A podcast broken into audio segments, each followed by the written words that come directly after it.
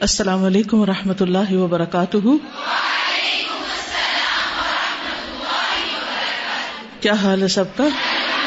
الحمد للہ نحمد ونسلی علی رسول کریم اما بعد، فاعوذ باللہ من الشیطان الرجیم، بسم اللہ الرحمن الرحیم۔ رب اشرح لي صدري ويسر لي امري واحلل عقدة من لساني يفقهوا قولي قل هل يستوي الذين يعلمون والذين لا يعلمون واذا قيل انشزوا فانشزوا يرفع الله الذين امنوا منكم والذين اوتوا العلم درجات والله بما تعملون خبير يا ايها الذين امنوا اطيعوا الله ورسوله ولا تولوا عنه وانتم تسمعون. حدیث نمبر پانچ سو دس.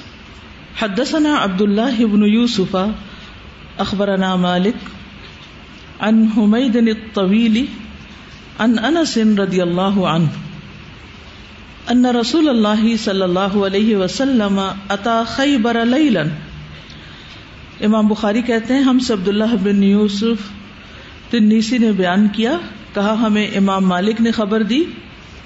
انہوں نے حمید الطویل سے، انہوں نے انس بن مالک رضی اللہ عنہ سے روایت کیا۔ کیا؟ ان رسول اللہ صلی اللہ علیہ وسلم، کہ رسول اللہ صلی اللہ علیہ وسلم اتا خیبرا خیبر میں آئے لیلن رات کے وقت یعنی خیبر رات کے وقت پہنچے۔ وکانا ادا اتا قومن بلیلن، اور جب وہ رات کے وقت کسی قوم پر آتے تھے، لم یغرب ہم یہاں لکھا ہے، لیکن اس کا صحیح پروننسیشن بنتا ہے، لم یغر بہم یغر اغارا یغیر اغارا ہوتا ہے، کسی پہ حملہ آور ہونا، غارت ڈالنا۔ غارت گری جس کو کہتے ہیں، تو آپ حملہ نہ کرتے ان پر، حتی یسبحا یہاں تک کہ صبح ہو جاتی۔ فلما اسبح پھر جب صبح ہو گئی، خرجت الیہود، تو نکلے یہود بمساحیہم، اپنی کدالوں کے ساتھ یا کلہاڑیوں کے ساتھ و مکاتلہم اور اپنی ٹوکریوں کے ساتھ، کیونکہ یہ زراعت پیشہ لوگ تھے۔ تو زراعت میں آپ نے دیکھا ہوگا کہ کدالیں پاؤڈے اور اس طرح کی چیزیں استعمال ہوتی ہیں اور جو چیزیں اٹھانی ہوتی ہیں، وہ ٹوکریوں میں ڈالی جاتی ہیں۔ تو اپنے کام کاج کے لیے نکلے اپنی کدالوں اور ٹوکریوں کے ساتھ۔ پلم پھر جب انہوں نے آپ صلی اللہ علیہ وسلم کو دیکھا، قالو کہنے لگے، محمد واللہ یہ تو محمد ہیں صلی اللہ علیہ وسلم واللہ اللہ کی قسم پہچان گیا آپ کو محمد والخمیس محمد بھی ہے صلی اللہ علیہ وسلم، اور لشکر بھی ہے، خمیس لشکر یعنی آپ لشکر سمیت آ گئے ہیں۔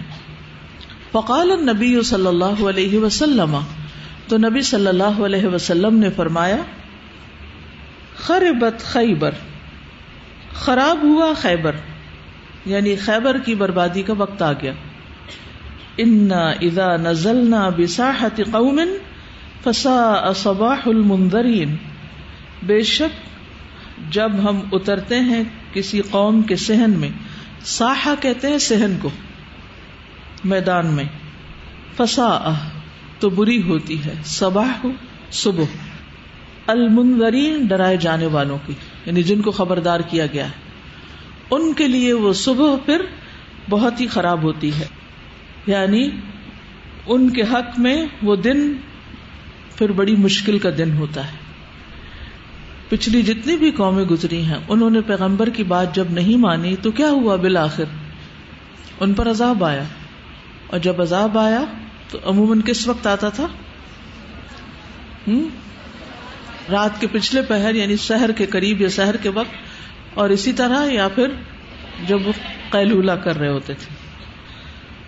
یہ بات یہاں تک ہو گئی۔ اخبرنا صدقۃ ابن الفضل۔ ہم سے صدقہ بن فضل نے بیان کیا، اخبرنا ابن اوینا ہم سے سفیان بن اوینا نے۔ حدثنا ایوب۔ انہوں نے ایوب السختیانی سے ان محمد ابن سیرین۔ انہوں نے محمد بن سیرین سے روایت کی۔ ان انس ابن مالک رضی اللہ عنہ قال انس بن مالک سے روایت کی، انہوں نے کہا، اب یہ دوسری روایت ہے اس کی۔ سبحنا خیبر بکرتن سبحنا صبح کی ہم نے خیبر خیبر میں بکرتن صبح کے وقت یعنی صبح سویرے ہم خیبر پہنچے۔ فخر اہلوہا تو نکل آئے اس کے رہنے والے بال مساحی کدالوں کے ساتھ۔ فلم بسرو بن نبی صلی اللہ علیہ وسلم قالو پھر جب انہوں نے نبی صلی اللہ علیہ وسلم کو دیکھا تو کہنے لگے محمد واللہ محمد صلی اللہ علیہ وسلم، ہیں اللہ کی قسم، محمد والخمیس، محمد صلی اللہ علیہ وسلم اور لشکر ہے۔ فقال النبی صلی اللہ علیہ وسلم، تو نبی صلی اللہ علیہ وسلم نے فرمایا، اللہ اکبر، خریبت خیبر، اللہ سب سے بڑا ہے اور خیبر خراب ہوا۔ انا اذا نزلنا بساحت قوم فسا صباح المنذرین ہم جب کسی قوم کی زمین پہ اترے، پھر ڈرائے جانے والوں کی صبح بہت منحوس ہوئی۔ اسب نہ ملحو ملحمر تو ہمیں گدھوں کا گوشت ملا یعنی خیبر کے گدھوں کا گوشت ہمیں ملا، یا ہم اس کو جا ملے یعنی مراد یہ کہ حاصل ہوا۔ فناد مناد نبی صلی اللہ علیہ وسلم۔ تو نبی صلی اللہ علیہ وسلم کے منادی یعنی پکارنے والے نے پکار دی، کیا؟ ان اللہ و رسول بے شک اللہ اور اس کا رسول ینحیانکم وہ دونوں روکتے ہیں تم کو انلحوم الحمری گدھوں کے گوشت سے انہا رج سن کیونکہ وہ ناپاک ہے، پلید ہے۔ کل بھی ہم نے اس روایت کا کچھ حصہ پیچھے پڑھا تھا کہ جب لوگ اپنے کام سے فارغ ہوئے، رات ہوئی اور وہ سخت بھوکے تھے اور پھر انہوں نے آگ جلائی گدے ذبح کیے اور کھانا بنانے لگے۔ اور کھانا بن رہا تھا پکارنے والے نے پکارا کہ نبی صلی اللہ علیہ وسلم نے حکم دیا ہے کہ اس کو الٹ دو اور ہنڈیا توڑ دو۔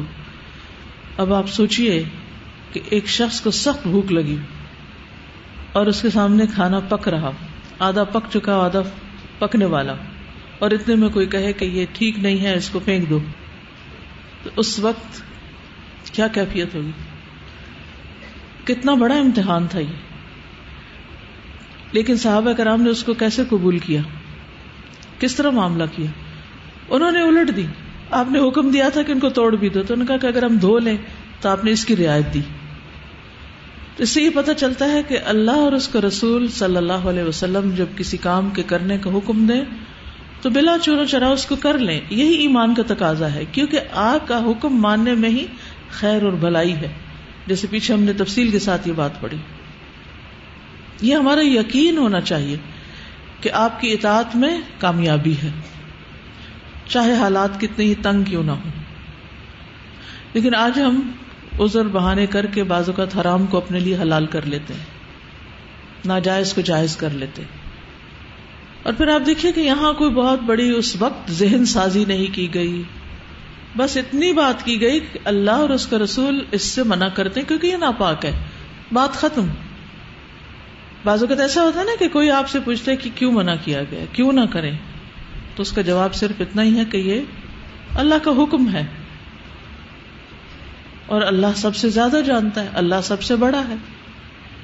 تو اس کا حکم ماننے میں دیر نہیں کرنی چاہیے۔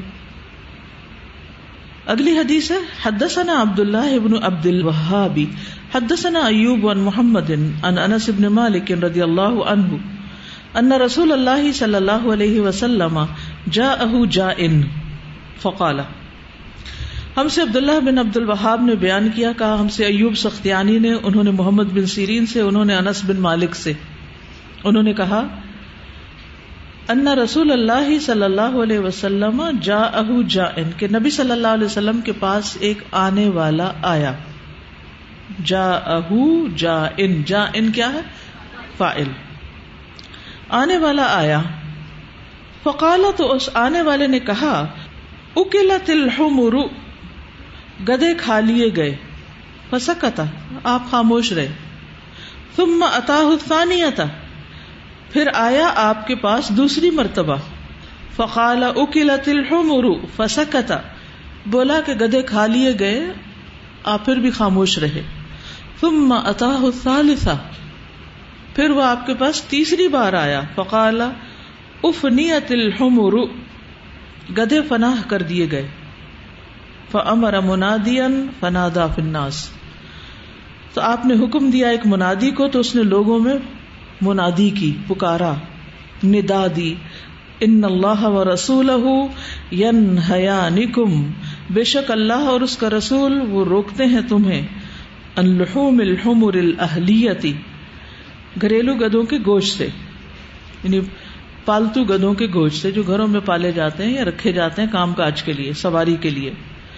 فک فل قدور قدور قدر کی جمع ہے، تو الٹ دی گئی ہانڈیاں۔ وہ ان تفور حالانکہ وہ گوشت کے ساتھ ابل رہی تھی یعنی گوشت ان میں پک رہا تھا، ابل رہا تھا، لیکن اس کے باوجود انہوں نے اطاعت کی اور گوشت الٹ دیا۔ یہ ہے اطاعت۔ حدثنا سلیمان بن حرب، حدثنا حماد بن زید، عن ثابت، عن انس رضی اللہ عنہ قال صلی النبی صلی اللہ علیہ وسلم الصبح قریبا من خیبر بغلس نماز پڑھی نبی صلی اللہ علیہ وسلم نے صبح کی خیبر کے قریب ہی اندھیرے میں۔ غلس کا کیا مانا اندھیرا۔ تو فجر کی نماز کس وقت پڑھنی چاہیے؟ جلدی پڑھنی چاہیے۔ یہ نہیں کہ سورج چھ بجے نکل رہا تو اچھا چلو ہم پونے چھ بجے اٹھ کے پڑھ لیں گے۔ ثم قال، پھر فرمایا، اللہ اکبر خریبت خیبر۔ اللہ سب سے بڑا ہے۔ خیبر خراب ہوا۔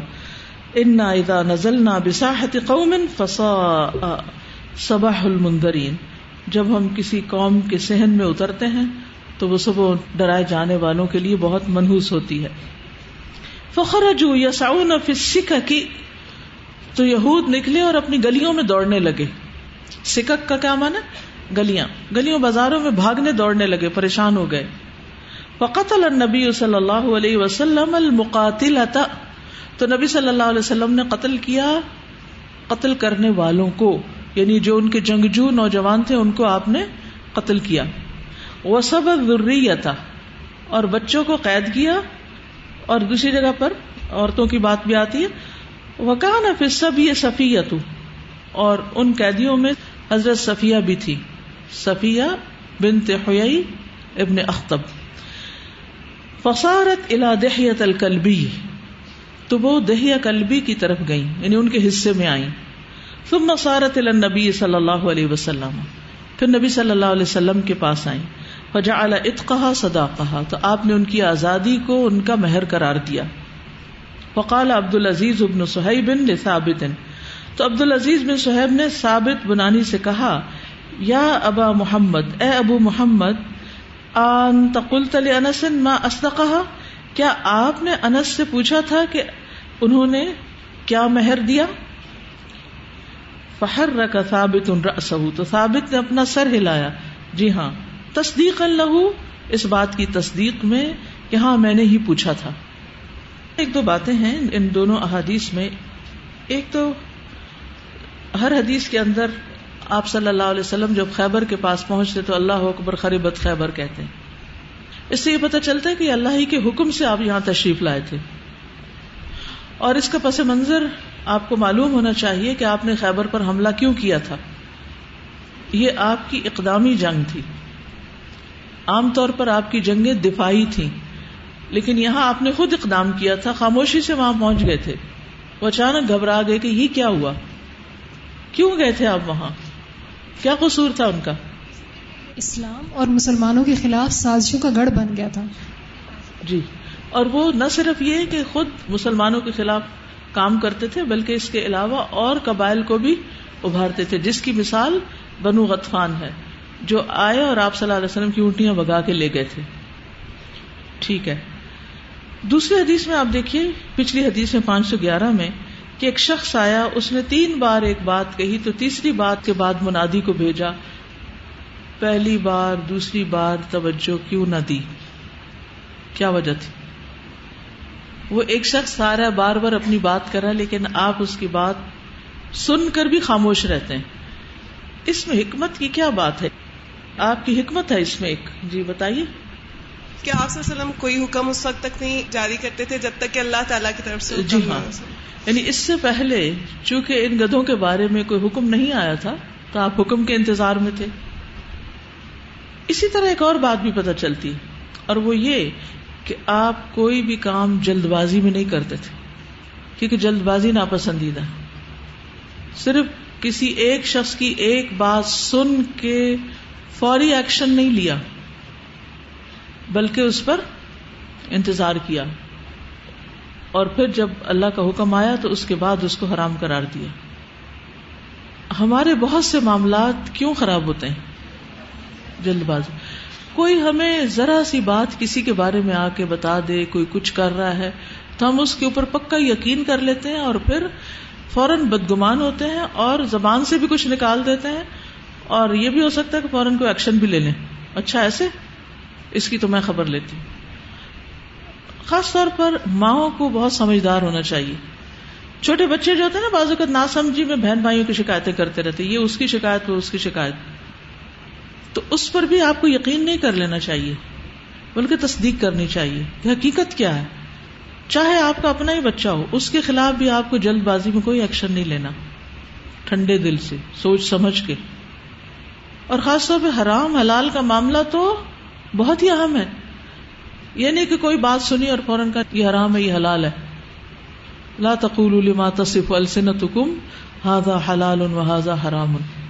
تو یہاں چونکہ آپ نے اس کو حرام قرار دینا تھا، تو آپ نے اس کو اپنے وقت پر ہی کہا۔ اور یہ نہیں پتا چلتا کہ وہ شخص کتنی دیر کے بعد اور آیا۔ ہو سکتا ہے کہ جب وہ ذبح کر رہے ہوں تو آیا ہو، پھر وہ پکا رہے ہوں تو آیا ہو۔ حتیٰ کہ وہ تو اس وقت پہنچا جب ہڈیاں ابل رہی تھی خوب۔ جوش کھا رہی تھی، تفورو۔ ٹھیک ہے؟ پھر اس سے یہ پتا چلتا ہے کہ آپ صلی اللہ علیہ وسلم نے فجر کی نماز ارلی پڑھی۔ پھر آپ نے جنگجو لوگوں کو قتل کیا، عورتوں اور بچوں کو نہیں کیا۔ یہ اسلام کے جنگی اصولوں میں سے ہے کہ جو آپ کے خلاف نہ لڑے آپ ان کے خلاف نہ لڑیں۔ عورتیں اور بچے قتل نہیں کیے گئے۔ پھر حضرت صفیہ جو تھی، وہ ان کے لیڈر کی بیٹی تھی۔ وہ ابن اختب، ان کا سردار تھا۔ اس کی بیٹی تھی۔ جب یہ قید ہو کر آئی تو پہلے حضرت دہیا کلبی کے پاس گئی۔ لیکن پھر کہا گیا کہ چونکہ یہ سردار کی بیٹی ہے تو اس لیے آپ کے پاس آنا زیادہ مناسب۔ آپ نے ان کو آزاد کیا اور ان سے نکاح کیا۔ نقص حدیث۔